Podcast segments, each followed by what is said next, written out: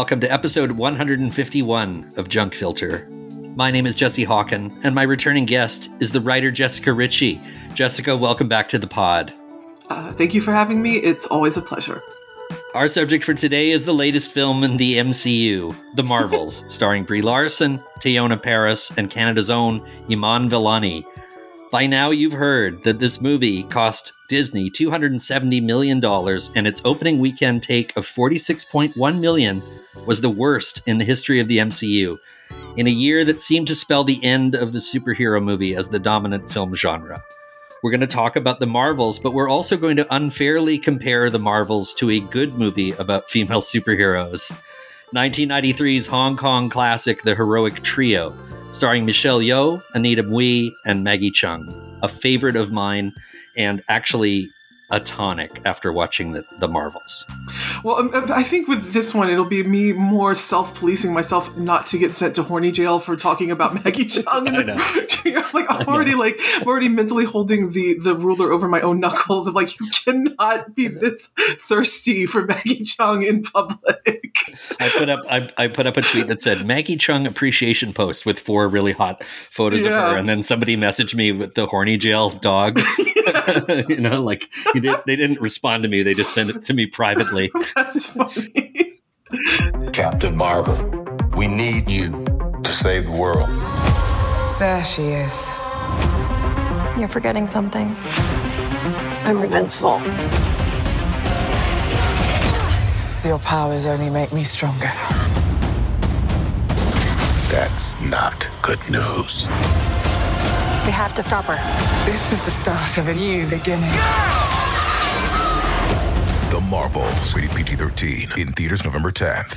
Uh, I think we should take a victory lap here, Jessica. We've been predicting this for a while. It has yeah. come true. We have come back to tell everybody we told you so.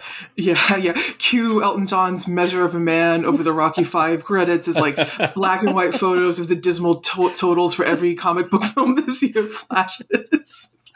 You come full circle now you're home. For black and white footage of zachary levi weeping on his instagram.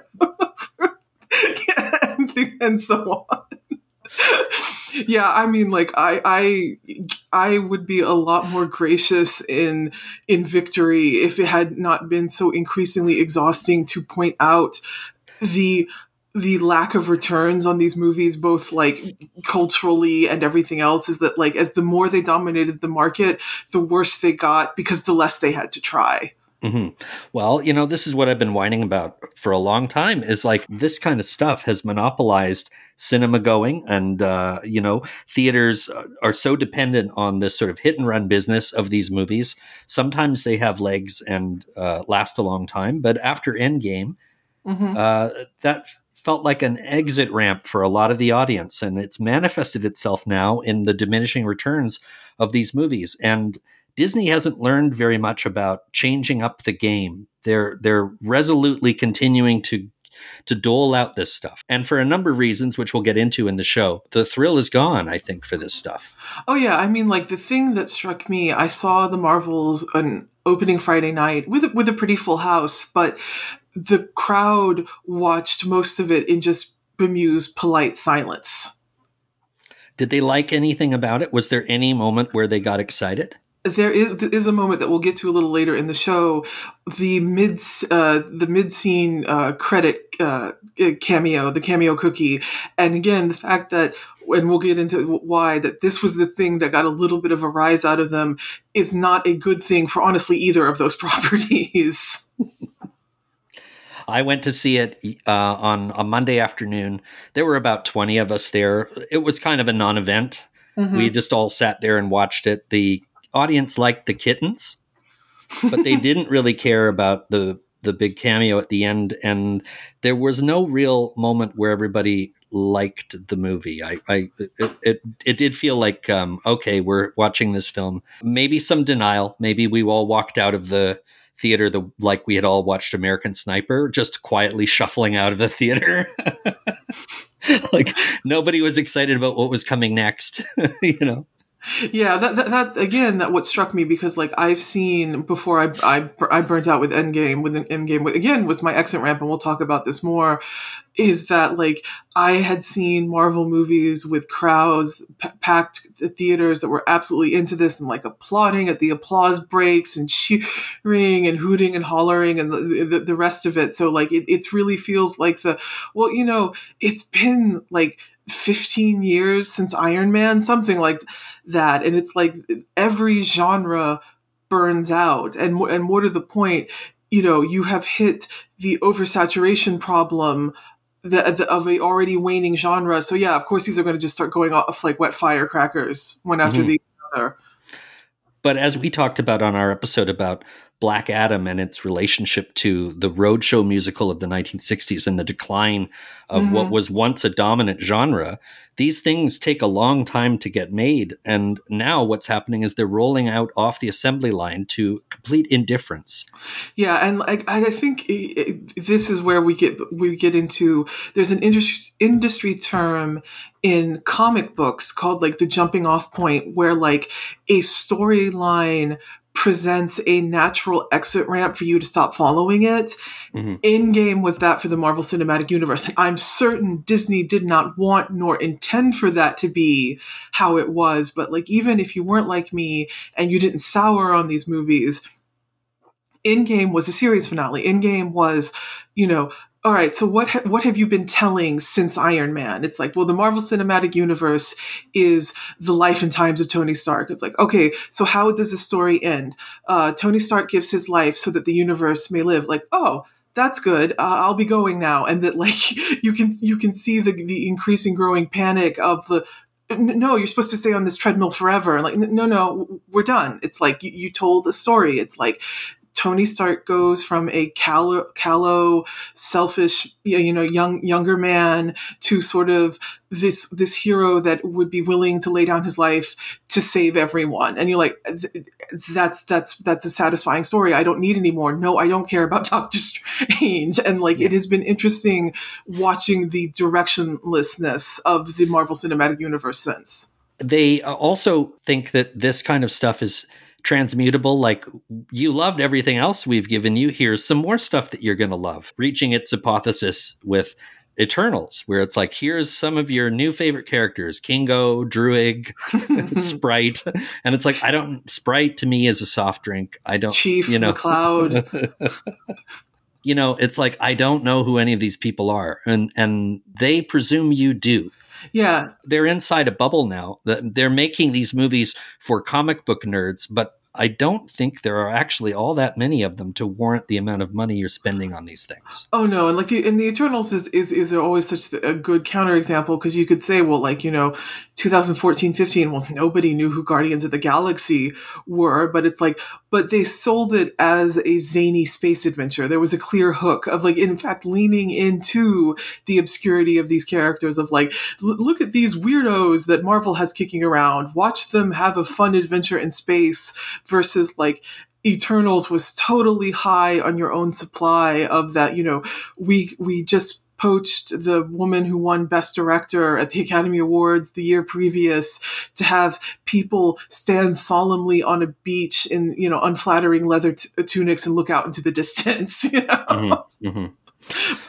Well, let's talk for a minute or two about Martin Scorsese because he's been living rent free in mm-hmm. the heads of the Marvel studio and all the Marvel fans for the last three years. And we have the poetic victory this year of uh, Endgame being the biggest movie of 2019. And Scorsese has a little movie that's probably not going to get much of a theatrical release called The Irishman, which cost tons of money, just like Endgame cost tons of money.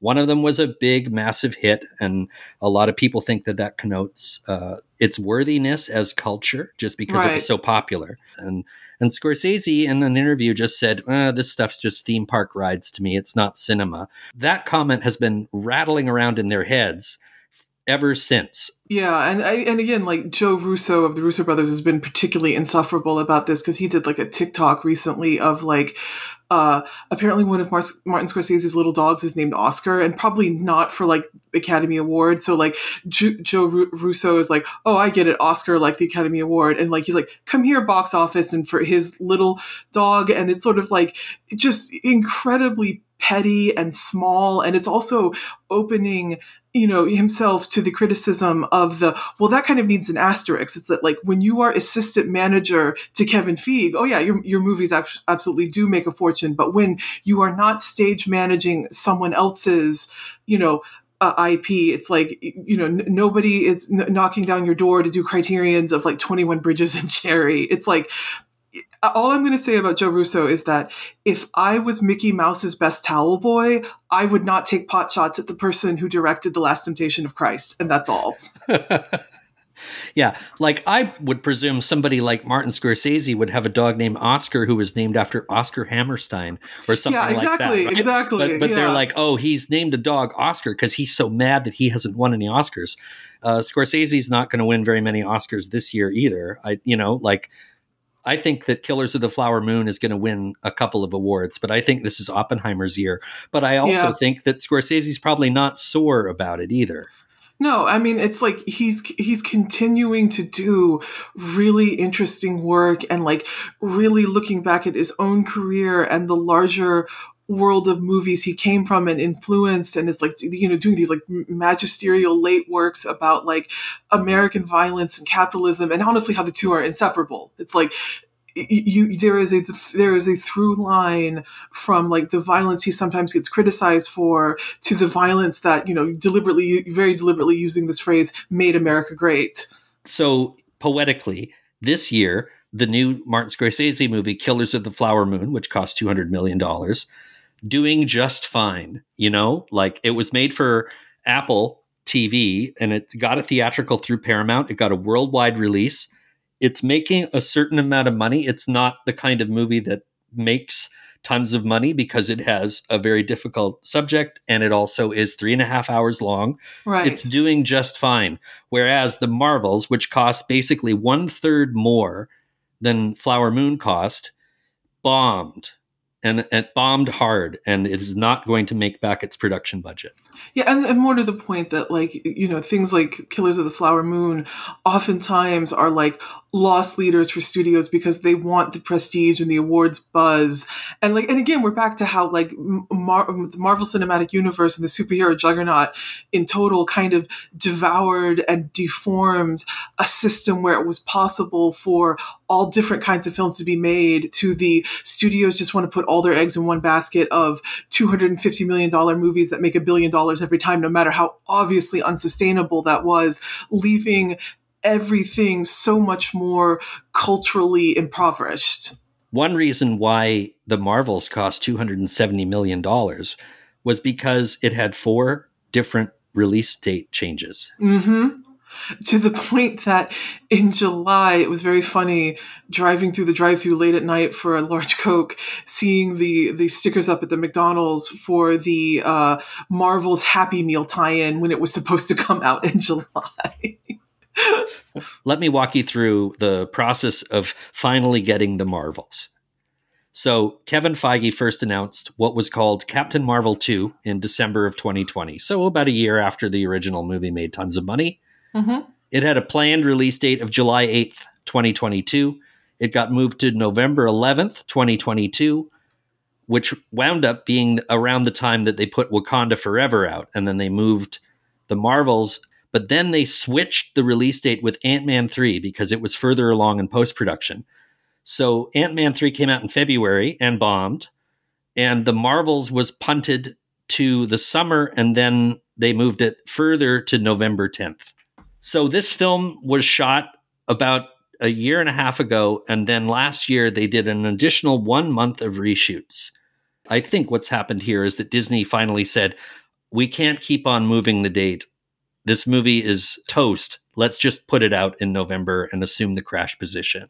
Yeah, well, like, I, like I was talking to someone about this film the other day, and you know, they were asking me like, "So what is what's the Marvels even about?" And I mean, like, I described the events in the film, but like, I told them like, well, what the Marvels is really about is like, this is what happens when you've booked too many theaters too far in advance, and you can't just actually put this thing on the shelf like it needs to be. So, all right, here it is. you mm-hmm. know? I decided for this podcast to not watch any of the prerequisite homework Right. because I wanted to see can you watch this movie walking in off the street which is how most movies should be, as far as I'm concerned. Mm-hmm. Captain Marvel, the movie that came out in 2019. Tell me a little bit about this character because I don't know who Captain Marvel is. Yeah, and again, it's like n- neither does the 2019 Captain Marvel nor the Marvels, which is part of the problem. But like, okay, uh, Brie Larson plays Carol Danvers. Carol Danvers is a test pilot for the Air Force. Sometime in the early 1990s, she was on a test flight and disappeared. And she was flying an experimental aircraft that, when she crashed on an alien world, she somehow fused with the the engine which i think might run on an infinity stone some bullshit like that. But the point being is that you know she now is incredibly powerful. She however is an amnesiac because the aliens she again this is so stupid. She crash landed with like kind of both took her memories and kept her from fully recovering from her injuries and basically used her as one of their soldiers. So the plot such as it is of Captain Marvel is that she somehow gets back to Earth in the 1990s, recovers some of her memories, breaks with the aliens she crash landed with, and then goes back into space because the, they've written themselves into a corner is that Captain Marvel is so powerful that you can't really actually use this character because any fight with anybody, even Thanos, will be over in 10 seconds because she, she basically has godlike abilities. She's like the closest thing to like Superman level mm-hmm. powerful. So that's Captain Marvel. And then she very briefly appears towards the end of uh, Endgame, where they kept making excuses of like, well, why isn't Captain Marvel here? It's like, well, she, you know, she's patrolling space somewhere because when she shows up, she almost immediately ends the fight by being able to like punch spaceships in half. And like in both of her appearances, but particularly Captain Marvel, where she had more screen screen time, I know Brie Larson has been capable of better work, but it's honestly some of her worst. And like in her her her defense, the part is so thinly written and it is so content paced. Let's just click clack all these plot points we need to set up and get through it. That there's there's never any time to build a character or for for her to even really have an incentive to try. But it's fatal on the marvels because you know Iman Vellani is really trying and you know has the, kid, the TV kid energy cranked to 10 so it's almost funny of like you know oh you're my hero. It's so great to be here. And like you know Brie Larson just grimly faced marching through it. Uh-huh. Yeah and again not in like that terse bruiser with a heart of gold way but like someone who is obviously never doing any of these movies again. Yeah, yeah. so you know that's the backstory on Captain Marvel. But yeah, Captain Marvel was the movie where you, Jessica, started wondering why am I watching these movies? Yes, yes, because it's like, well, again, oh, um, I I had a good time with a lot of the early Marvel movies because you know I like I like superhero stories. I am part of the problem, I will admit. But the the one of the the most useful uh, online herbs observations I ever stumbled across. Somebody on social media said this, and it is so the skeleton key to like the last good decade plus of entertainment of once Disney figured out it could get people to defend its billion dollar products with social justice language, it was over. And mm-hmm. like Captain Marvel was the epitome of that to me because Captain Marvel and Black Panther both were supposed to come out several years before they did. But what happened is Disney got the rights back to Spider-Man uh, in in tandem with Sony and made Homecoming instead. So you know th- these further bumped up the schedule afterthoughts of the all right we've made enough movies with white guys named chris let's make one you know with a person of color and a lady person is you know that already and then for captain marvel itself it literally plays like a full length Air Force recruitment ad in in mm. ways that I find appalling. Because here's the thing. I don't have to have movies match my politics or pat me on the head for having the politics. Like, I love The Hunt for Red October. And you want to talk about something that's very conservative and cozy with the military industrial complex. But The Hunt for Red October isn't selling itself as a girl power in, uh, empowerment fantasy. And also, The Hunt for Red October is a much better made movie because Captain Marvel was also the first time I started thinking, where's the money going? I mean, this this cost over a million dollars, and it looks so cheap because like empty warehouses are either empty warehouses or we put up a little bit of track lighting and oh, and now they're the interior of a spaceship, and like and not in like a fun low budget way. It's sort of like you know, th- there's a difference between like something like Mario Bava or something even like, you know, Roger Corman with a lot of like, you know, verve and energy and ideas nibbling around the edges versus like, oh, you just didn't care. It seems so much about money in terms of success that that Mr. Show joke, more money equals better than. Right. You know, like uh, what do you mean the movie's bad? It made a billion dollars. Like that's Yeah. a that's a big defense that people offer a lot. Like your, you know, I feel that I've helped to make these movies as popular as they are because I'm always buying the movies. I always see them five or six times in theaters. So I feel kind of a sense of ownership to this. But more than anything, I feel like that my taste is uh, an elevated taste, you know, and that's why Scorsese just going meh about these movies hurt their feelings so much. Like they, they would, and then they would say, "Well, Scorsese, when's the last time his any of his movies made money?" And you know, that, so they're back around to money again. So, so when I watch these things, I think about the expenditure of money on two levels: the making of the movie and the revenues the film generates. It seems at this point that they just expect the audience to turn out every time and they don't really worry about whether or not it's good because the audience just loves to see these characters again and stuff Yeah. like that so they're kind of resting on on uh, past achievements i would say and you know Well, it, well, again, it's sort of like going back to what you know Scorsese said to me. It is so much less snobby to be like people deserve good movies than Disney's increasingly obvious position of the oh you hogs will eat anything we put in the trough. Like to me, Mhm. that's contempt. That's what Mhm. contempt actually looks like. Of like we will throw in these half finished effects and like you know actors visibly not on set with each other at the same time and like and it, and it doesn't matter because you know as long as we jangle the keys in just the right way you'll keep forking money over to us well the marvels was probably shot at least a year ago it was Mhm. made at a time where i think disney was feeling more optimistic about things like disney plus and the and the lesson that they learned from the success of endgame is what if we just always had new marvel content for y'all yeah so they started Disney Plus. They put all the movies on there, and then they rolled out all these series. And they, they're, you know, in the olden days, the phases were all cinematic, and they even call it a cinematic universe. But now it's movies and television. But now what it is is it's like going to a theater to watch television.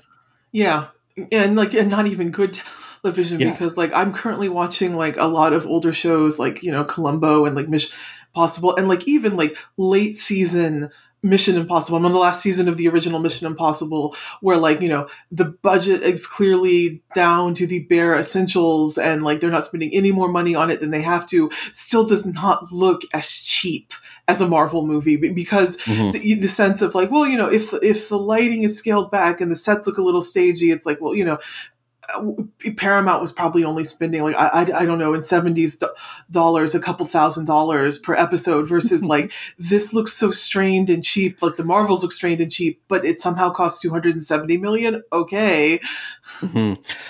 Well, this is all due to the insane workloads that um, people have, and the above the line costs are pretty staggering. I read that 14 million of the budget on the Marvels was on star salaries. Brie Larson was paid $5 million to reprise her role. Teyonah Paris received $1 million. Iman Vellani, on the other hand, received $550,000. And I think that is cruel because she's the co-lead of the film. She's all over the marketing. This is supposed to be these three superheroes, and Disney talks so much about equity and uh, fairness and stuff. I feel that the three leads should have gotten comparable amounts of money. Brie Larson made ten times the money that Ms. Marvel made. Yeah, and, and also the fact that honestly, as much as I don't think she that Larson was good in Captain Marvel, five million for a sequel to a movie that made a billion dollars is frankly also kind of obscene because by the end of it, uh, I'm sh- you know Downey Jr. and Chris Evans were getting paid generous amounts to sleepwalk through these too. So and like yeah, like and for me it's like so yeah, Larson should have gotten more. Paris should have gotten more, and Vellani at the very least should have gotten like a cool million for your okay, you're in the movies now, big break, and particularly maybe even gotten a bonus when it became obvious she was giving the only performance you could conceivably stitch a film around in all the reshoots. Yeah, well, on um Iron Man 3, Downey made something like $30 million. If the Mhm. rumors are true and they're going to be trying to get him to come back for a re- rethink of the Avengers because Marvel's in panic mode right now, I Mhm. bet you that he'll he'll ask for and receive 60 or 70 million dollars. Yeah, well, again, like we'll, we'll get to this when when we talk specifically the the the mid credits uh, cameo. I have a sneaking suspicion that actor probably got more for the day's voice work than Vellani did. Mhm. Yes, because it's a CGI performance. It's not Yeah. the actor. No, And also, if they had $14 million on star salaries, Samuel L. Jackson is the guy who made the most amount of money on this movie. He received $7 million.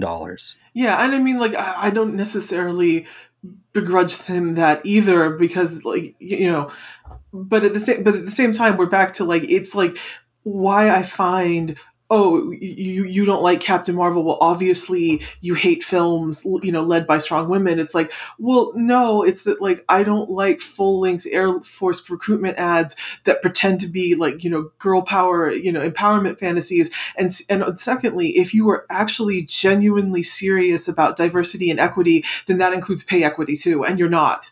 Well, you know, and the cynical thing about Captain Marvel, you might have problems with the military industrial complex, but the aliens are doing even more terrible things. Yeah, like I I, I heard um uh, like one of the defenses of Captain Marvel being that like you know actually it's like this stealthily criticizing you know the military is like you know it's like you know she learns the fake space military she was part of was bad unlike her friends in the very real and noble air force. I mean like the the air force the blue angel thunderbirds don't do flyovers for the premiere like they did for captain marvel for a film that criticizes the military. Any criticism of the military that is in any of these movies was approved by the US Department of Defense. exactly And what's so funny about the Marvels is that it pretty much omits any references Yes. to Carol Danvers' time in the U.S. Air Force. There's a little hint of it in a flashback sequence, but she's not an Air Force pilot in this film.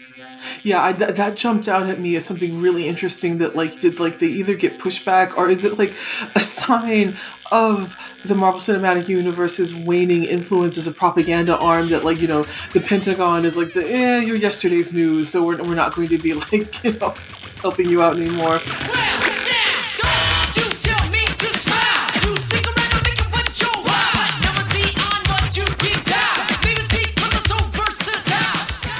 One thing that bothers me when I go looking around for people who also don't like MCU movies very much is that so many of them are like spurned lovers. You know, like if Marvel just gave them back their Uber mention, they'd shut up. They have so much of their personalities wound up in these movies that uh, when they start to not work out financially, it, they sort of seem to take it as an indictment on their own way of life or something. Yeah, I mean it, it's so profoundly silly. The the and on, and honestly, it goes both ways. That the wrapping up of your sense of self in the Marvel Cinematic Universe, either being like a ride or die for it, of like the, the disingenuousness of Disney acting like it invented diversity with Black Panther when it kept bumping Black Panther up the schedule so it could make Spider Man instead, and then like the, what you're talking about of like you know the, the, the you know the supposed go woke go broke crowd of like that's not why movies like the Marvels fail. The movies like the Marvels fail because they're just not good. Because you know Captain Marvel wasn't good. Because Endgame was a series finale. Because at least in the marketing wise, it was really also funny watching Disney's last minute reversal on this. But until they reversed, there was very much playing up the better hope you watch WandaVision, Ms. Marvel, and Secret Invasion because otherwise you're going to be lost. And like, even if that turned out not to be true, you can't put that genie back in the bottle. because um, Marvel has always been pitching it as you know you've got to watch X and Y to best appreciate Z. So the Marvels is a sequel to a bunch of things all at once, not in any great depth, but just enough to be incoherent if you're not familiar with any of this stuff. I have to tell you, the first thing that we can say about the Marvels is I was a lost at sea trying to figure out who Monica Rambeau was or Brie Larson's in outer space. I don't know why she's there. I don't know what that headset is that she's wearing that uh, gives her the flashback scene. When Captain Marvel is flying around destroying the planet of the bad guy in this movie, uh, and acting like a sort of genocidal maniac. I didn't know whether or not that's a reference to the first movie. I didn't know if that was an action scene from the first movie that we're seeing from a different perspective, like Zack Snyder would do. I it was just came out of nowhere. It's like, why is she acting this way? Yeah, I, I mean, it's it's like I have only seen Captain Marvel, and I haven't seen Captain Marvel since it was in theaters. But like, I know enough of what is supposed to be going on that I wasn't quite as lost as you, but it was it wasn't so much feeling lost is that like the jittery shaved down to the bone nature of the Marvel's cut that finally ended theaters. It's like it's like all of everything that would have given this like muscle and heart is gone. So it's just sort of like you know, you, okay, maybe maybe you can follow it, but like it's like, well, what's the point of any of this? Because it's it's sort of like you know, poor uh, you know, the actress playing Monica Rambeau has to say at a couple different points that like I got my powers when I walked through a witch's hex. You know, for those of you that didn't see WandaVision, yeah. and, yeah. and yeah, yeah, but I mean, this is takes me to the next thing that I have to say about what Marvel has to do to turn things around is that you can't expect everybody to have already seen everything to see the next thing. The only thing that made money out of all the prerequisites was Captain Marvel, the movie, which made a billion dollars and change. But nobody's watching. I guess people liked WandaVision, but nobody's watching Ms. Marvel. Nobody watched Secret Invasion. Uh, nobody's watching Loki from the sounds of it. Like yeah, this is a this audience is now confined to being Disney Plus subscribers. There was a time where the general population knew more about what Marvel was doing because it was available all over the place and you could watch Jessica Jones on Netflix. Yeah, and like and for that matter like even the Avengers in 2012 if you had not seen any of the previous films leading into the Avengers, I'd say that you could probably find your footing fairly easily and like that is absolutely not true for the Marvels. I didn't know what their powers were either. Like, what is Monica Rambeau's power? She can, I don't, it has to do with light and energy. And uh, Ms. Ms. Marvel can make objects out of light. And they, like, I know what Superman's power is very, and I know what the Flash's power is. Mm-hmm. I have no idea what photon is.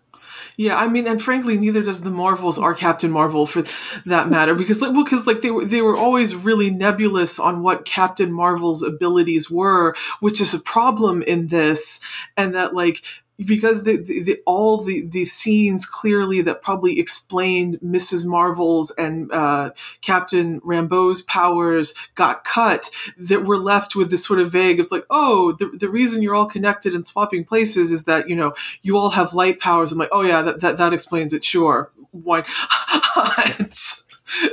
you know. Yeah, so it's like I don't know why she like we see Monica Rambeau in outer space and she's holding her hand out and all this l- light is coming off of it or something and she's yeah. supposedly working on the space station. It's like I don't know who this person is. Mm-hmm. She's one of the main characters of the movie. I don't know which, and and in a way, the movie seems to also be defying uh, giving the audience any idea of who she is because some of the running gags in the movie is her coming up with a code name and she doesn't want a code name. and uh, to me, I was like, well, you don't need a code name since this is the last time we're ever going to yes, see you. exactly. It, yeah. It's, it, it's again, it's like all of their arcs that you can kind of see the bare contours of what was supposed to be of like okay monica rambeau is about she'll like reconnect with with captain marvel and you know she'll accept her su- superhero abilities. And then like you know mrs marvel's arc is that like you know she'll finally see that like her hero has like you know feet of clay like we all do and like will like you know learn to make you know hard choices and like and, and again it's like the, the the ghost of that. Like if you if you cock your ear to toward you know the north on lonely night nights, you can hear the whistling plot of what the Marvels supposed to be about. let us talk a little bit about what we liked about this movie because I think you and I had similar experiences. I think I went in like I was a condemned man on my way to the electric Mm-hmm. Yeah. chair. Yeah. Like I, you know, we we we made this pact together, you and I, that we were going to watch this movie, and uh, you went and saw it immediately. I stalled as long as I could, and then finally saw it yesterday. Um, uh, but I thought I've seen worse Marvel movies. That was one thing I was thinking while I was watching it. Well, uh, yeah, well, Captain Marvel, honestly, because that's that's kind of like where I kind of broke up with the Marvel Yeah. Cinematic Universe. So it's like, it honestly, it, it's weird. It's like on on some level, like it has to be, you know, worse than Captain Marvel. And I'm like, well, I guess technically, but like it's so short that it, it's not really worth getting angry at. And like there are patches here and there where you see like the really fun Silver Age adventure DaCosta probably wanted to make that Kevin Feige kept shutting down. Yeah, the musical planet. Yes. I, when I heard it was coming, I was like, "Oh God, oh God!" And I could tell that it had been cut down. Mm-hmm. And I bet in a, in a more confident Marvel era, when all their movies were 149 minutes long, this was probably a reel of the film, right? There was probably a whole reel on the musical planet.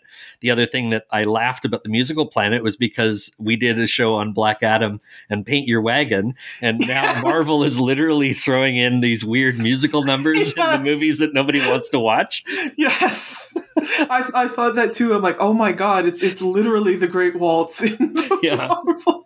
it's like you know uh, the director saying i was really inspired by thoroughly modern millie and uh, song of norway Yes, so Yeah, kid, kids today can't get enough the old Curiosity Shop. sadly lee marvin didn't live on the musical planet that would have been good he could have married all three of the marvels in some weird uh, polygamous that wouldn't be- relationship That, that's not any weirder than like what's actually going on. Of like, and and again, like this feels like well, obviously the scene got cut of you know Captain Marvel having the kind of wacky space adventures where like she ha- she has a marriage of convenience with a husband that, that she otherwise doesn't see or ever have to really think about. And so it's, it sort of like comes out of like wait what because it, again it follows scenes of the and here's the villain laying waste to another planet. Time for a musical number. Yeah. Well, this was something that bugged me uh, about the movie was that the musical planet was cute and all that jazz, Mhm. and I liked it more than I expected to. I thought it would be uh, bad music, but it wasn't actually all that bad. Mhm. And uh, even though the Marvel heroic trio's costumes were pretty lame, I thought that the costumes on the planet were pretty good. And Yeah. it addressed one of my main complaints about the Marvels, which is these movies don't have any color in them.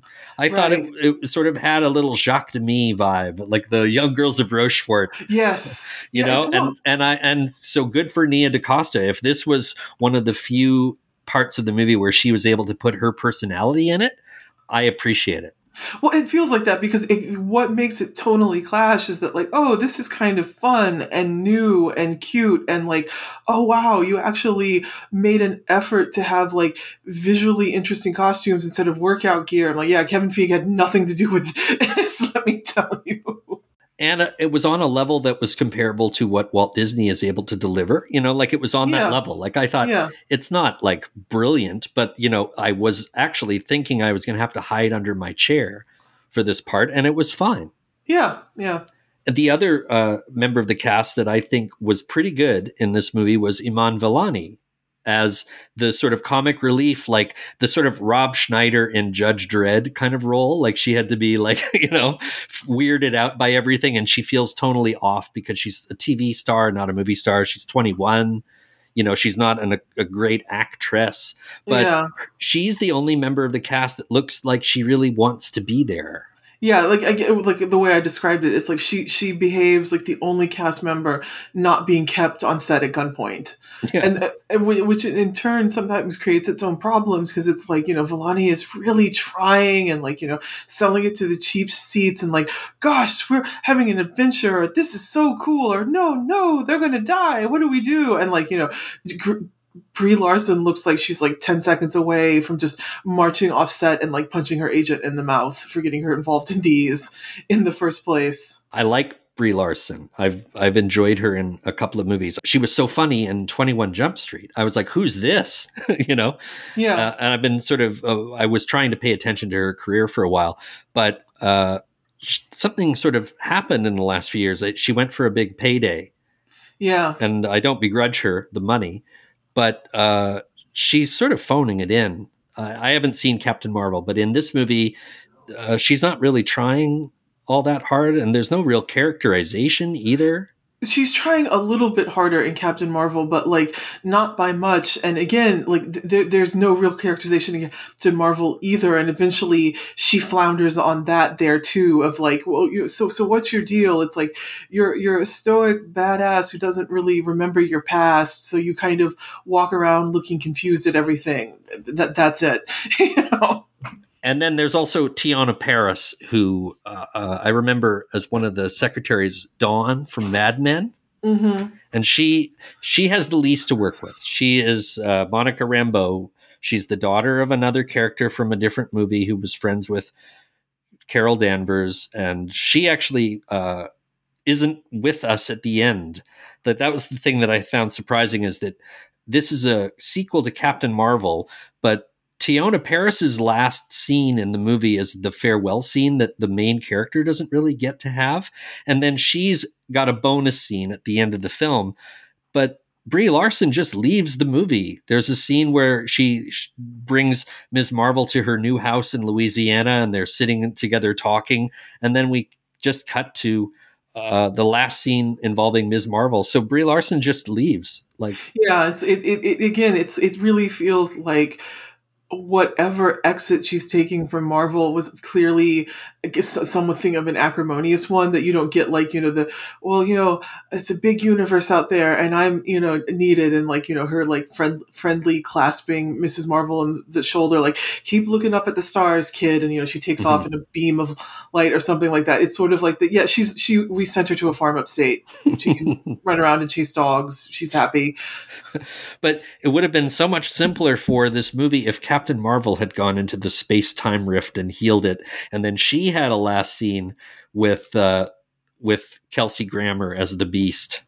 Yeah, from, you know, like from- why not just have her in it? I guess maybe they couldn't convince her to come back for more reshoots. but it was just so but it was so anticlimactic it was like uh well Mhm. the character that we haven't really developed we're gonna give her a big farewell and an extra scene at the end Yeah, and I, again, I, I really feel bad for Paris because she is so completely at sea because, like, all of the things have been cut. Clearly, her material has been cut the most to the the point where, like, she honestly has no real reason to be in this. It's like, okay, if you're if you're doing a, a stripped down version of this, then Mrs. Marvel following Captain Marvel around like a puppy dog, thrilled out of her mind to be having her first big adventure in space. That's enough Mhm. you, you don't need all the Captain Rambeau stuff, but so it's still there, this v- vestigial ghost of a much longer and honestly much worse movie.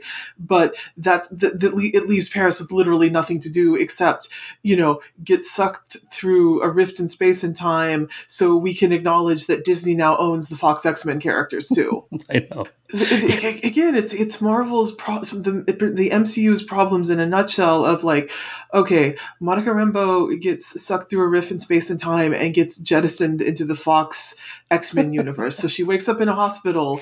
But the thing is, a version of her mom is still alive in this universe. So it starts to be this really wrenching scene of you look just like my mom, but you don't know who I am, and I never existed in this universe. So like we, we're talking to each other. To then the Beast walks in, and by you know the the Beast, I mean like some atrocious looking digital fur technology with Kelsey Grammer's voice coming out of it, and then Paris does this, oh shit, here we go again expression, and it's like completely kills dead both the the, the attempted pathos and honestly the comedy p- potential of the scene. It's just it's Mhm. it's it's the one of the reasons I burnt out on the movies is they had an increasing snark insurance policy of don't worry, we think this is dumb too. This is really stupid isn't it Yeah. oh and it cost 270 million dollars Yeah, and again, and again, to me, that's much more grotesque, much more culturally and morally grotesque than you know Scorsese po- pointing out that these are theme park rides. Because the, th- the thing is, these aren't increasingly even good theme park rides. Like you can have a satisfying experience on a roller coaster and a log flume that will be much more satisfying, I think, than trying to sit through the Eternals. Mm-hmm. Uh, also, let's talk briefly about the villain, the very weak villain. Oh yeah, it's uh, it's uh, Zawe Ashton, the partner, the real life partner of Tom Hiddleston, uh, is playing Dar-Benn, a Kree who has it in for Captain Marvel because in the in, in the events of Captain Marvel, Captain Marvel destroying the supercomputer that runs the Kree civilization led the Kree homeworld to a civil war and a resource depletion. So now Dar-Benn is using a MacGuffin bracelet to go steal other planets' resources, and it's like it's it's like it's fine as villain plans go, and Ashton isn't like you know objectionable in the role. It's that like none of this matters, and Ashton is so obviously being shot separate somewhere in an empty warehouse in Atlanta and being patched in as needed to stitch this movie together. Yeah. But what's really funny is that uh, to just circle back a little bit, when this movie was being marketed, the trailers kept on changing. At the beginning, it was like, oh, it's the three wacky Marvels. They're finally meeting for the first time, and they keep switching places and winding up in each other's realities. Wah, wah, kind of like Yeah. trailer. But then I guess they got the numbers in on how badly this movie was selling, and they immediately did an about face and started the last wave of trailers with about 30 seconds of scenes from the first Captain Marvel movie and the Avengers Endgame uh, climax. and they also tried to set it up like the bad guy in this movie is Thanos' protege. And Yeah, that's false no. advertising. There's no relationship to Endgame in this movie, and uh, they do not talk about Thanos at all. Well, again, I, and the thing I really remember from the last round of trailers was like the end was only the beginning. I'm like, oh no, sweetie, the end was the end. Endgame was the end, whether you wanted it to be or not. It's the end, and like, and like for like you know trying to play up is that like you know she she is like a Thanos henchman or she could be a Thanos level threat herself is really funny because like at the at the end of the movie she blows up real good and like not in the comic book way where you can survive some pretty heavy things and there's like a stinger shot at the end of her charred hand coming out of wreckage or something but like blows up in the yeah we're never seeing this character again Yeah. Oh wow, she died. Yeah, yeah oh no she died. was that from uh, Game, Game Night? Night, yeah. and, and, and again, speaking of game night and, and how funny Rachel McAdams is in that, we're back to how the Marvel Cinematic Universe increasingly wastes actresses because all the Doctor Strange movies could think to do with Rachel McAdams is, oh, your doctor worried girlfriend. Yeah. That's it. they brought Doctor Worried Girlfriend back for the sequel too, right? Yeah, yeah. There was no need to keep her worrying. no. But you know, this is this is what also bothers me about the Marvels movies is that they tie up great actors. Like Yeah. you know, like, uh, I know that the payday is pretty irresistible, but I'm I think we're coming out of that now. I think we're now seeing actors who instead of making an announcement saying that they're in a Marvel movie, they make an announcement to clarify that they are not in a Marvel movie. Yeah, Jack Quaid jumping on his socials to make it abundantly clear that he was not going to be spending a decade in a warehouse in Atlanta yelling "Flame on" as the Human Torch Yeah. really felt like a sea change. The- you read about the the guy who's the star of The Bear having Yes. an audition and and he basically said why should I do your movie and they were like fuck you to him they thought that he had a real attitude but it's like that's my kind of actor Yeah, well, again, and I feel really bad for actors like Elizabeth Olsen who are getting more and more candid in interviews in the, you know, sign up in haste, regret at leisure for the, yeah, i- i- you know, if you're going to do these, make sure your contract, you only opt in for one, that you Mhm. don't get stuck doing these for like 10 years. Hmm Speaking of candor, I also want to say that this movie's a mess, but I actually don't blame the director. Oh no, I mean, this was so obviously something that's taken away from a director and just absolutely cobbled together with the Cuisinart and post by like, you know, a team of producers and, and, and whatever. She took full advantage of the fact that the actor strike was on and that the cast couldn't really talk about it. That gave her more of a platform to talk. And I read this interview with her in Variety where I was like, damn, that's a really candid and understandable explanation for things because people were mad. She she split to go work on a on a movie called Hedda based on Hedda Gabler by Ibsen, starring Yeah. Tessa Thompson, who makes a cameo that we'll talk about in a minute. Um, so she's like, I've got a career to worry about. I've been waiting for this movie is two years of my life. But she said, The Marvels is a Kevin Feige production. It's his movie. So I think you live in that reality. I tried to go in with the knowledge that some of you is going to take a back seat. And I think that's entirely sensible. Yeah, well, again, and particularly also, and we're back to like, you know, people who ride or die for Disney's, you know, incredibly shallow commitment to d- diversity and equity is that like she is also clearly from how Kevin Feige and others are talking, being set up as the fall guy for how badly this is Mhm. doing. So like, I don't blame her a bit for preemptively striking and like, because again, never love something that's never going to love you back. So she is smart enough to know that Disney is never her back. So she, she is basically, you know, I wash my hands of this, and why shouldn't she? and but she didn't do it in an insulting way they might have been insulted by the fact that she didn't do the team player stuff but she didn't say this movie sucks don't blame me. She just said i'm not in charge. Uh, you know i directed it. I did the best i could. I have other things to do. The Right. movie's been done for a long time. There's nothing else to do for it. I'm out of here uh, and i had a sort of a, a head on her shoulders i think about this. And uh, you know uh, people were saying, "Oh, she doesn't have enough experience to do a Marvels movie." It's like she's 32. She's I think she just turned 33. And sh- in 2021 where nearly no movies made money or made their money back, she did with her Candyman movie. It Yeah, it, it, it, it made something like 75 off 25 million dollar budget. That's And, uh, successful. Yeah, and again, I think it's very worth interjecting here that like the perniciousness of Disney's model seems to be grabbing indie directors who have never done a big, expensive, effects-heavy tentpole before.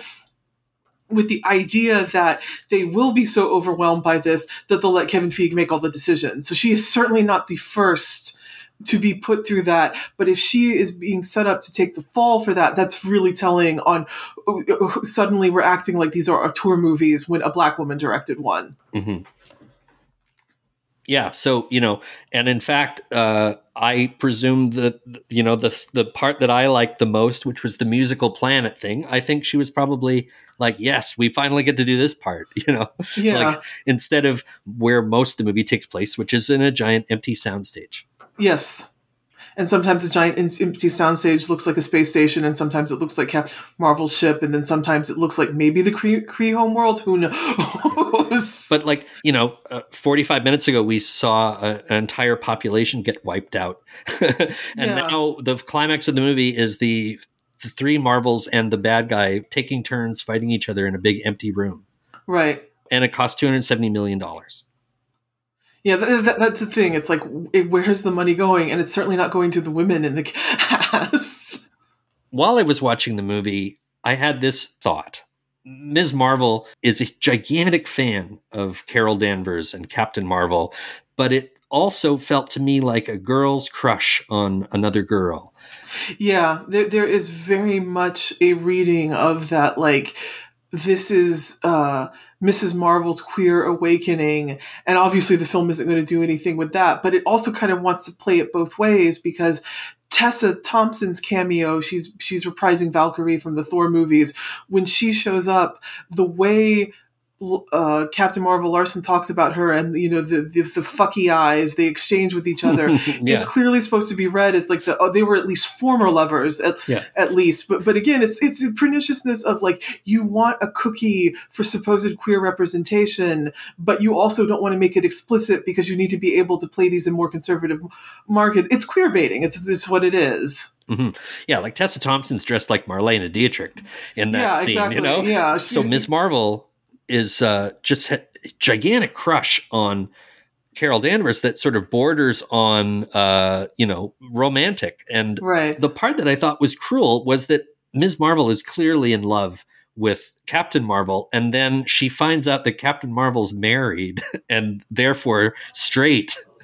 Well, again, we're back to the weirdness of uh, the film always wanting to have it both ways. Of like, you know, Captain Marvel insisting that it was just a marriage of convenience, right. and uh, and, and oh, like, that's to hold out another little uh, key to jangle in front of the queer audience, right? yeah, exactly, Well, well, exactly. she she's married, but you know, there's they never that- see each other. They never fine. see each other, and he doesn't love her the way that Yeah. other, you know, like The, the Tessa Thompson clearly loves. right. But they also they want to hint at all that stuff for the uh, fan servicing, but they never want to make it explicit. Poor Ms. Marvel, she's like getting dumped. That was sort of how it felt to me. Yeah, I guess, and we're, back to like again these kind of movies that like are are so stripped down emotionally that you have to like project meaning into them. It was sort of like to me, it was like Larson was so not trying that I gave up kind of really watching or paying attention to her. She was just sort of like grimly, you know, frog marching her way through this and hitting her, her mark so that, that like it, it- it's sort of like it, it didn't feel like Vellani was getting crushed by anything because Vellani's in, um, energy level never waned. The, one- the one I really again felt sorry for was Paris, who the uh, Monica Rambeau, just like, and I'm here too. Yeah. Don't forget me. yeah, I was joking uh, on Twitter a couple days ago that I was doing a show about the MCU, which is Michelle Yeoh, Maggie Cheung, and Anita Mui. Uh, they're my MCU. Um, the Heroic Trio is one of my favorite superhero movies.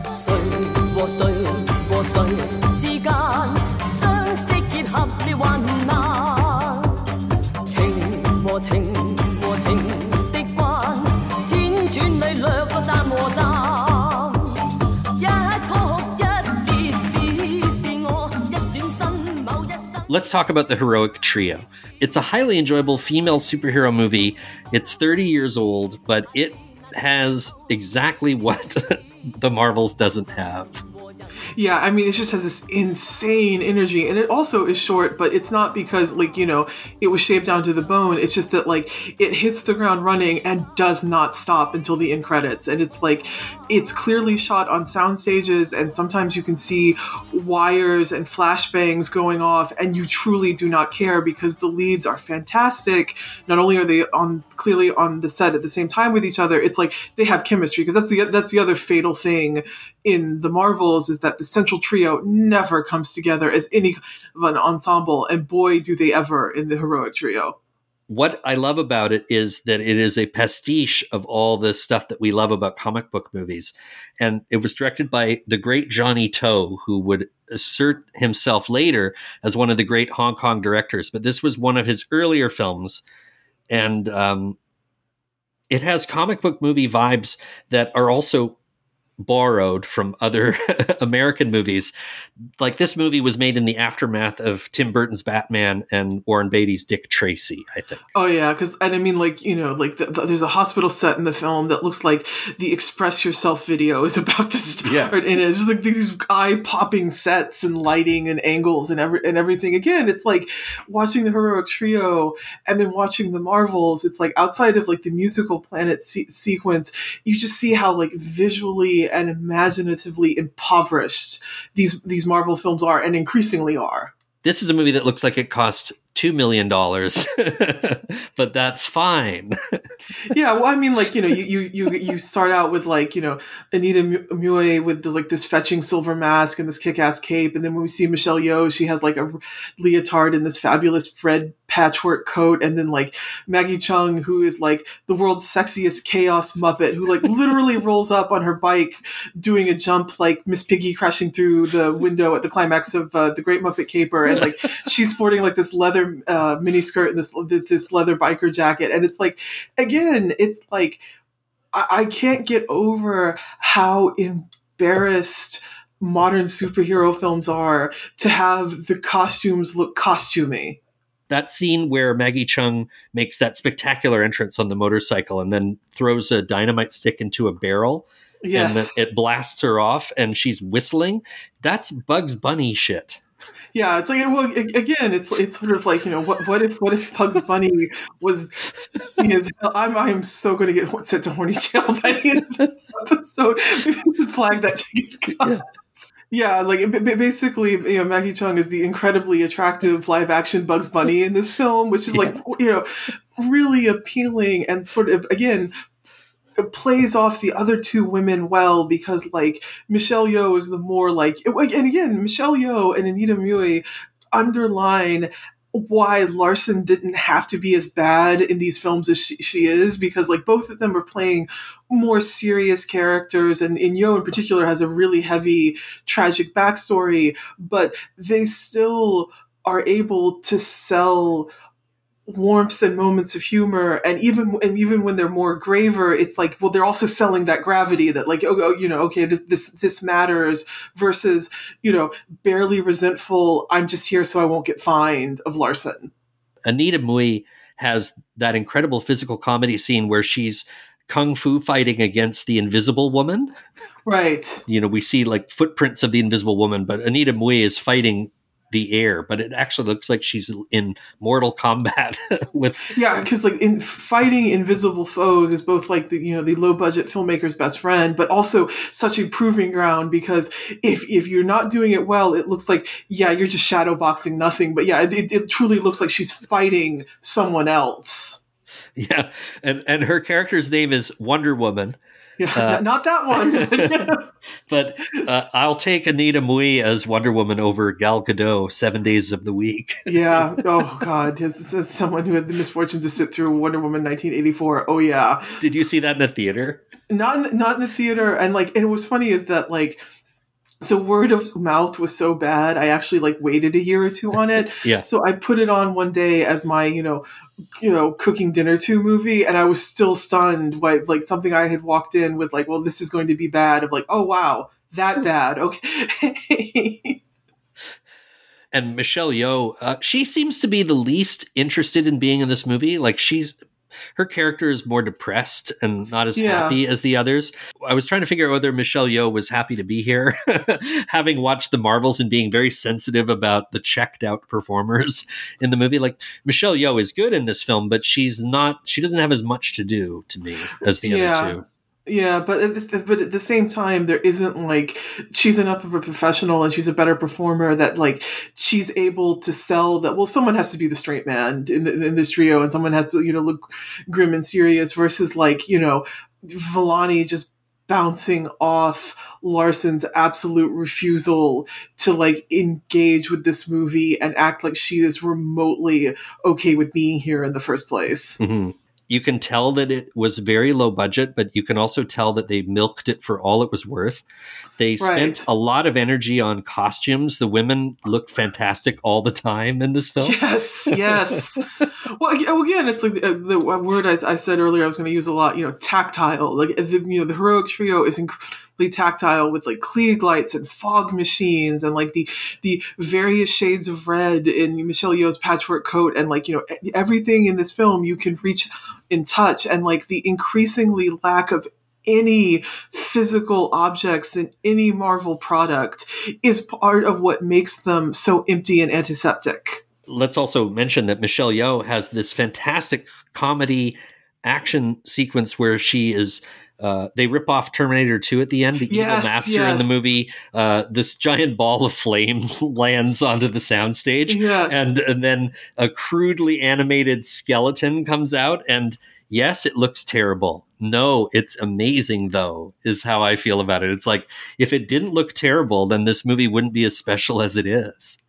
Yeah, and I'm and I mean it's like one of those things that's like I you can like I said like sometimes you can see wires and you truly don't care because like the film's like energy and verve and commitment to entertaining you works. And that like and again it's one of the it's one of those things where like the weirdness of like seemingly perfect seamless CGI is ultimately weightless which ultimately sometimes locks you out of a viewing experience the way that like being reminded of the physicality of objects creates a world that you can then you can turn you can lose yourself in. Hmm but but michelle yeoh is is is she's wrapped up by this uh, walking skeleton and it's just michelle yeoh wearing a skeleton suit you know yeah but yeah. she makes it look like her body's been taken over and and that she's being uh, twisted and turned around by this creature that's behind her and trying to murder her and she punches out Anita Mui at one point you know it's Yeah. like it's so funny though it actually looks like she's I mean it is it looks like a skeleton is on top of her as much as it possibly can look but also the fact that she's doing it is part of what makes it funny and and Right. effective Yeah, and, and and again, it's it's it's one of those things where like you know. None of the actresses in the Marvels would ever deign to make themselves look so silly, but nothing that memorable happens in the Marvels either. yeah Maggie Cheung is constantly making comedy faces and stuff too. Yes, yes, very sexy comedy. f- Oh God, I gotta please don't put that in. I'll leave it in if it's charming, Jessica. Unless you really don't want it in. no, this this is gonna just end with me like banging my my head Yeah. with a mallet like the cartoon wolf in that little Red, red Hot Riding Hood. yeah. When I did the show with Aaron and Carly on Breathless, we kept saying, "Oh no, I hear the keys a jangling for the horny jail." You know, it's, it's like can't even talk about Valerie Kaprisky without the horny jail keys. Um, one of the things that I found out in my research was that in 1983, during the Miss World beauty pageant, two of the competitors were Maggie Cheung and Michelle Yeoh, representing Hong Kong and Malaysia, respectively. And I was Mhm. like, fuck, so they really. They are so beautiful, and they are also literally beauty queens. Mhm. You can add Anita Mui to that because she was uh, a very, very popular actress and singer. She was known as the Madonna of the East during her heyday, and she did an amazing version of Strut by Sheena Easton in Cantonese that was banned in mainland China for being too sleazy. Yeah, it's it's a it's a great track.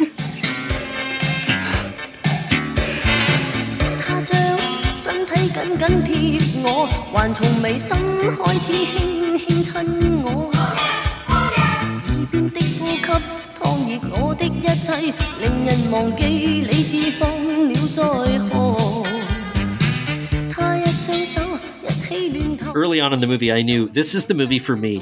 When Anita Mui was coming up the stairs with that pink umbrella and all these kids are all on the balcony blowing bubbles and the bubbles are all floating down in the yeah, shot. That's such a beautiful shot. It's so people. beautiful. Yeah. But then, so but then, um, Anita Mui is visiting this fortune teller, and they're on her balcony, Right. And the kids are still blowing their bubbles, and then one of the little kids tumbles off the balcony, and Anita Mui flies through the air to catch the girl, and it's just a fantastic moment that just comes out of nowhere and she also catches a kitten that also falls off the balcony but uh, i would say that this was an arguably a better action scene involving cute kitty cats than the one that was in the marvels Yeah, well, again, because like all the stuff with the space kittens, it again feels both so producer notes and disconnected from everything.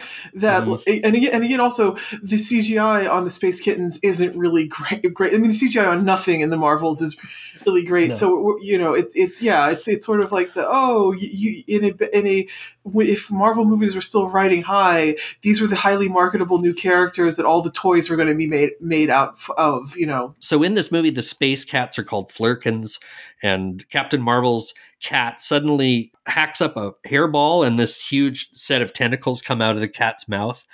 And uh, then it disappears back in the cat's mouth, and it's a normal cat again. That was funny. Oh, I didn't expect that. I bet you that some of the reshoots were everybody loved the scene with the kitten. Let's have let's have some more kitten scenes. yeah, yeah, exactly. it, it was like, oh, it's funny. Well, we'll just keep doing it until it's not funny. Yeah, that's the thing when like the, the the finale of like all the space kittens running around the space station and Barbra Streisand's version of Memories on the soundtrack. It's like it's like it's almost funny, or I can see how in a good movie this would be a cute, wacky climax to things. But yeah, I was thinking kind of the same thing as you. Was like, my god. Which via uh, visual effects people didn't see their family for a month animating this? Yeah. The Marvels, everyone was saying, oh, it's so weird and wild and wacky and unpredictable and zany No, and stuff like that. It's okay. like, well, it was like um, as zany as casual Fridays at the office. you yeah, that, that's a really good it's like it. mandatory fun kind Mhm. of stuff. Whereas um, the heroic trio takes some risks and twists and turns that actually uh, you might not like. yeah, it's, it's like in, in, in Hong Kong films, and hon- honestly, in, in basically in films outside North America, it's like, yeah, we'll kill kids. Kids are absolutely f- fair game, so that's always something for like you know a, a Western North American audience of like of calibrate your expectations accordingly. That like, oh, it's a toddler. The toddler, of course, is going to make it out of this. Oh, not necessarily. So I saw the heroic trio at Toronto Cinematheque a few years ago, and it was a double bill with the sequel called Executioners, which is not very good. It it had the potential of being this Road Warrior kind of sequel. It took place in a future sort of dystopia, oh. but it's it's not nearly as fun as heroic trio, and Yeah. uh, it kind of felt like, well, we've still got the sets. Let's keep making it. Let's make a sequel just in case this is a hit. yeah. but well- they kind of phoned it in mhm. The audience was enjoying the heroic trio you know what's not to enjoy and then all of a sudden there was the kidnapped baby that was uh, there was a fight over the kidnapped baby and the baby fell down a flight of stairs and impales the back of its head on a Mhm. nail Yeah. and then so now all of a sudden there's a dying baby in the movie, and Anita Mui runs the baby to the hospital, and the doctor comes out from the operating room and says, "I'm sorry, we did all we could, but the baby's dead." and the audience was like. like you could tell that there, like it, it was like a covenant had been broken in the audience like like people were mad that they would actually let a baby die in a movie and what kind of entertainment is this Right. it was like a cult movie audience would love it, but this was like an art house audience who wanted to see, you know, oh, it's a superhero movie with an all female cast, but then they didn't like the dead baby. And then later in the movie, there's um, a baby snatching plot in this movie where some of the babies that have been stolen by the evil master are now like four or five years old.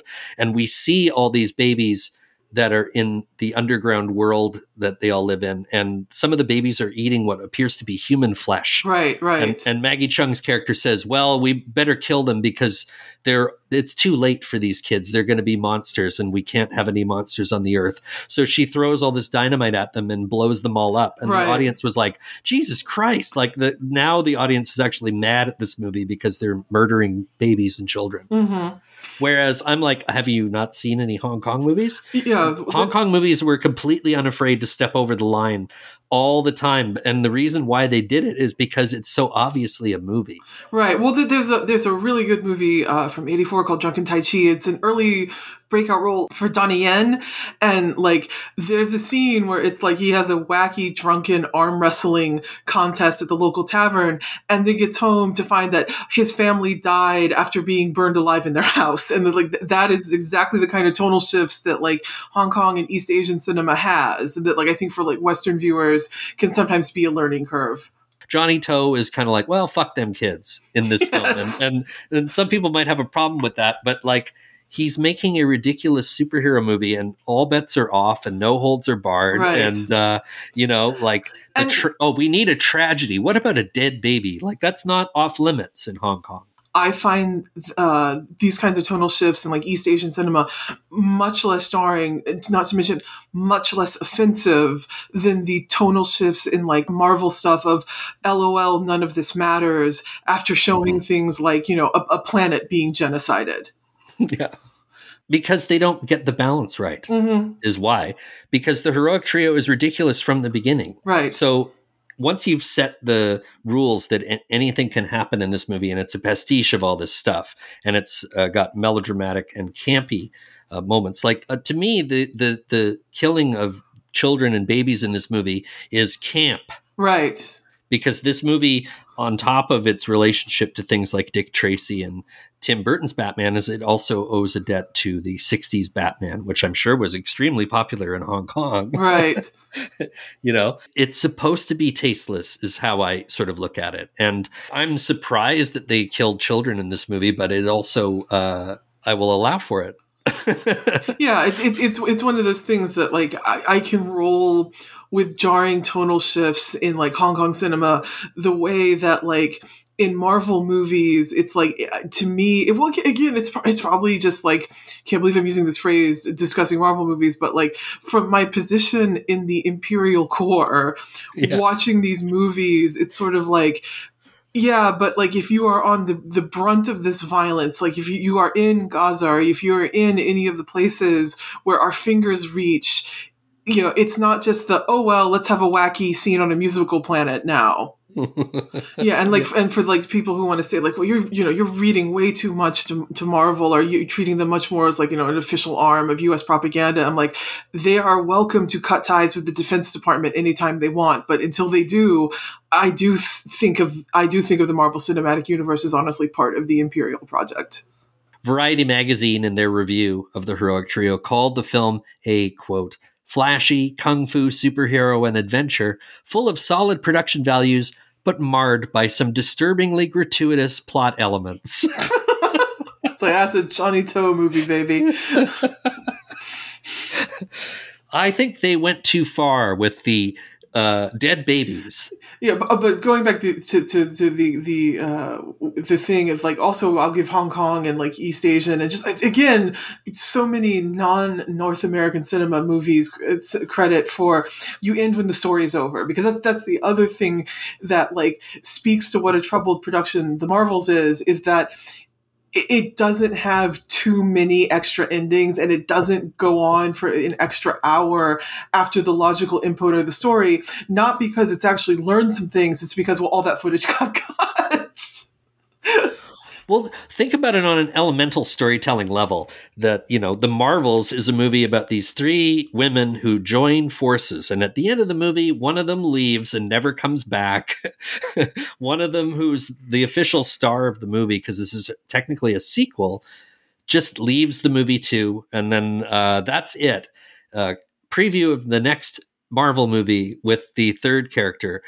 So that's kind of an anticlimactic way to wrap up this superhero trio movie. Whereas the heroic trio has the three women in the movie in separate worlds. Like one of them is the good crime fighting vigilante. Mm-hmm. One of them is working for the evil master, and one of them is a bounty hunter who sort of basically is a profiteer right. and takes the side that seems to be paying the best.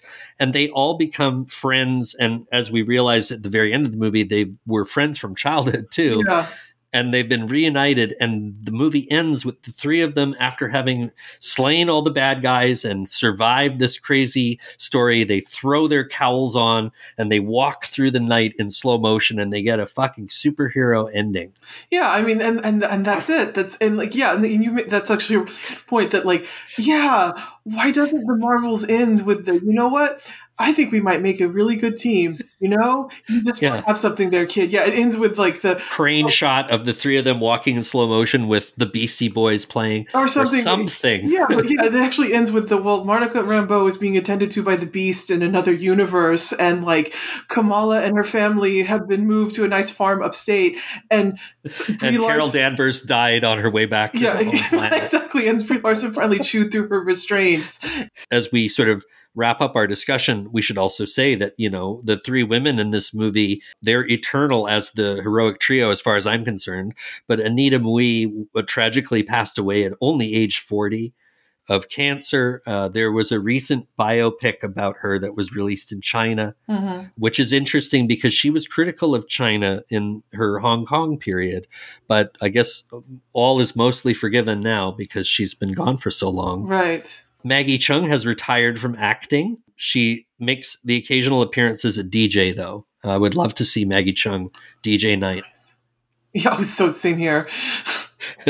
And and Michelle Yeoh is the reigning Best Actress Oscar winner. I don't know what your feelings are about everything everywhere all at once, but I'm I I'm all in favor of a lifetime achievement award for Michelle Yeoh. Yeah, I mean, I'm glad she's like just collecting good paydays and like you know okay enough English English work. But what, the reason I, I one of the, the the reason that sneering at subtitles is such a big red flag for me is that like I was getting increasingly jokerfied by people acting like Michelle Yeoh is like finally it's really nice to see you know this older woman like break out and you know the, against Hollywood ageism and it's like you know yeah. she is literally an international star and has been for decades and if you were actually fucking willing to watch movies with subtitles you would know that you know? yeah well like when when she won the Oscar you, you saw those clickbaity pieces like check out these older Michelle Yeoh films like Tomorrow Never Dies Yeah, yeah. or Crouching Tiger, Hidden Dragon. It's like, what about fucking Police Story 3? Right, right. you know. Wing Chun, and yeah. Also, this rewatch of the Heroic Trio has made me want to watch a bunch of Maggie Cheung movies again, Mhm. like Green Snake. Have you seen? no, I should. That's been that's on the see list. It's a wonderful color movie. You Yeah. should see it just for that reason alone, and it's also pretty sleazy. Mhm. But uh, yeah, Maggie Cheung, uh, nothing to prove as far as I'm concerned. I love her, and uh, this was like, if you have a crush on Maggie Cheung, this movie will not help you. like you will have a worse crush on her after this. On the advice of my attorneys, I am no longer affirming what you say about Maggie Cheung, so I do not get sent to horny jail for life. Was there anything else that you wanted to say about either of the films before we wind it down? Just that it's interesting that like there is finally a cultural era trend juggernaut that like I am enough of an adult to have experience from its beginning to its end. Like, you know, old enough to understand what it was meaning when the, the Raimi Spider-Man movie showed that these things could actually be good, to when like Dark Knight cracked a billion dollars and it showed the money that could be in these movies, to when, you know, Iron Man got the whole thing rolling. And like, what was funny about Iron Man is I remember you know they hadn't trained audiences to stay through the credits yet so i remember seeing all the blurry cell phone footage of the, the people who did for whatever reason excitedly realizing they were going to be they were t- they were setting up an avengers movie Well, you know, they did it to themselves, Yep, Marvel. like they did. they've trained their audience that you know sometimes you might want to see this movie in a theater, but don't worry, it's going to be on Disney Plus in about two months. yeah And so, you know, it's expensive to go to the movies. So people look at uh, the Marvels, they read the reviews, they don't hear anybody saying you better see it, and then they're like, oh, I'll just watch it on streaming.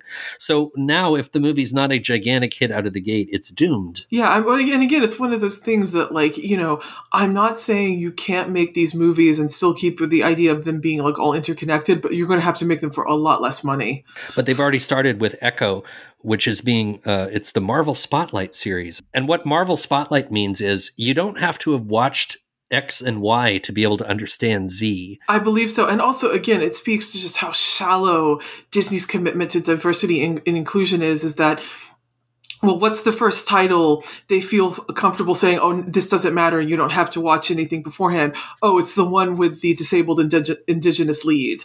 And it's, and again, and again, also you, you create self-fulfilling prophecies because it's like, yeah, okay, you don't have to do homework to watch the series, but it's like, well, this is never going to matter. And she's certainly never showing up in a film. So whatever.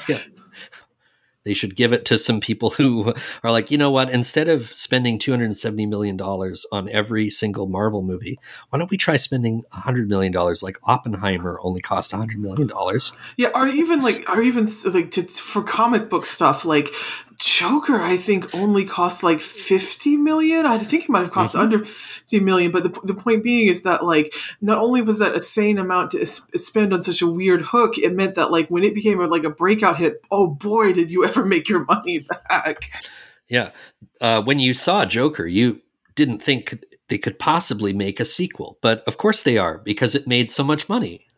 Yeah, the, the thing that just utterly amazes me is that like I walked out of Joker going like, oh, that was you know much ado about nothing, and that like you know for everyone worried it was going to become like a right wing flashpoint, you know, it, its its message ultimately is society, huh? But like.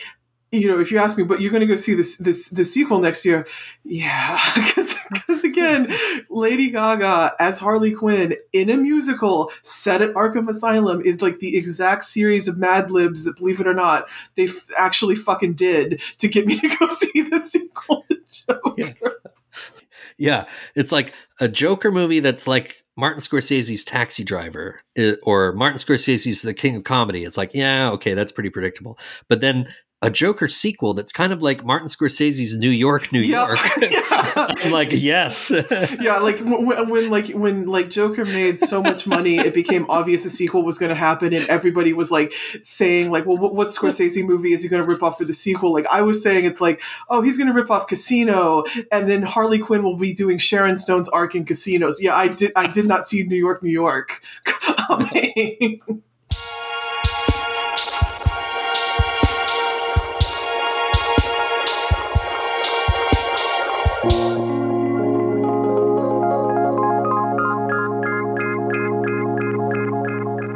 Well, Jessica, you have successfully escaped Twitter. You are now on Bluesky doing your thing, and you're like a reason alone to just take your act over to Bluesky. Um, you've been using it the the way that it should be used, I think. Yeah, I, I, I have basically leaned into the lack of like easy to follow threading on Bluesky to basically what I was doing on YouTube of like curating interesting things I find on YouTube. That's now on Bluesky under JM Ritchey. Well, Jessica, thank you so much for uh, indulging me and uh, agreeing to watch the Marvels. and and uh, and and like you, I ex- I expected worse. So Yes. even though I didn't like it very much, I didn't have the same problems that everyone else had with it. Right. You know, it wasn't punishingly terrible. Rave's uh, junk filter podcast. the cat steals the show. right. Again, I, I do not understand writing or dying for a corporation that would not piss on you if you were on fire. Yeah. They'd be sorry to hear that you're you're no longer a Disney Plus subscriber. Yes, that's basically it. Well, Jessica Ritchey, thank you so much for joining me. Please come back anytime. Oh, thanks. It's always great to be here. Before we go, just a reminder that we do have a Patreon and patrons get access to bonus episodes every month. If you would like to support this podcast directly, please go to patreon.com slash junkfilter. And please follow us on Twitter at junkfilterpod. Coming soon to the podcast, the writer Jacob Bacharach is coming back to the program. We're doing a show on Ridley Scott's Napoleon. The original music for this program was provided by Marker Starling. My name is Jesse Hawken and thank you for listening.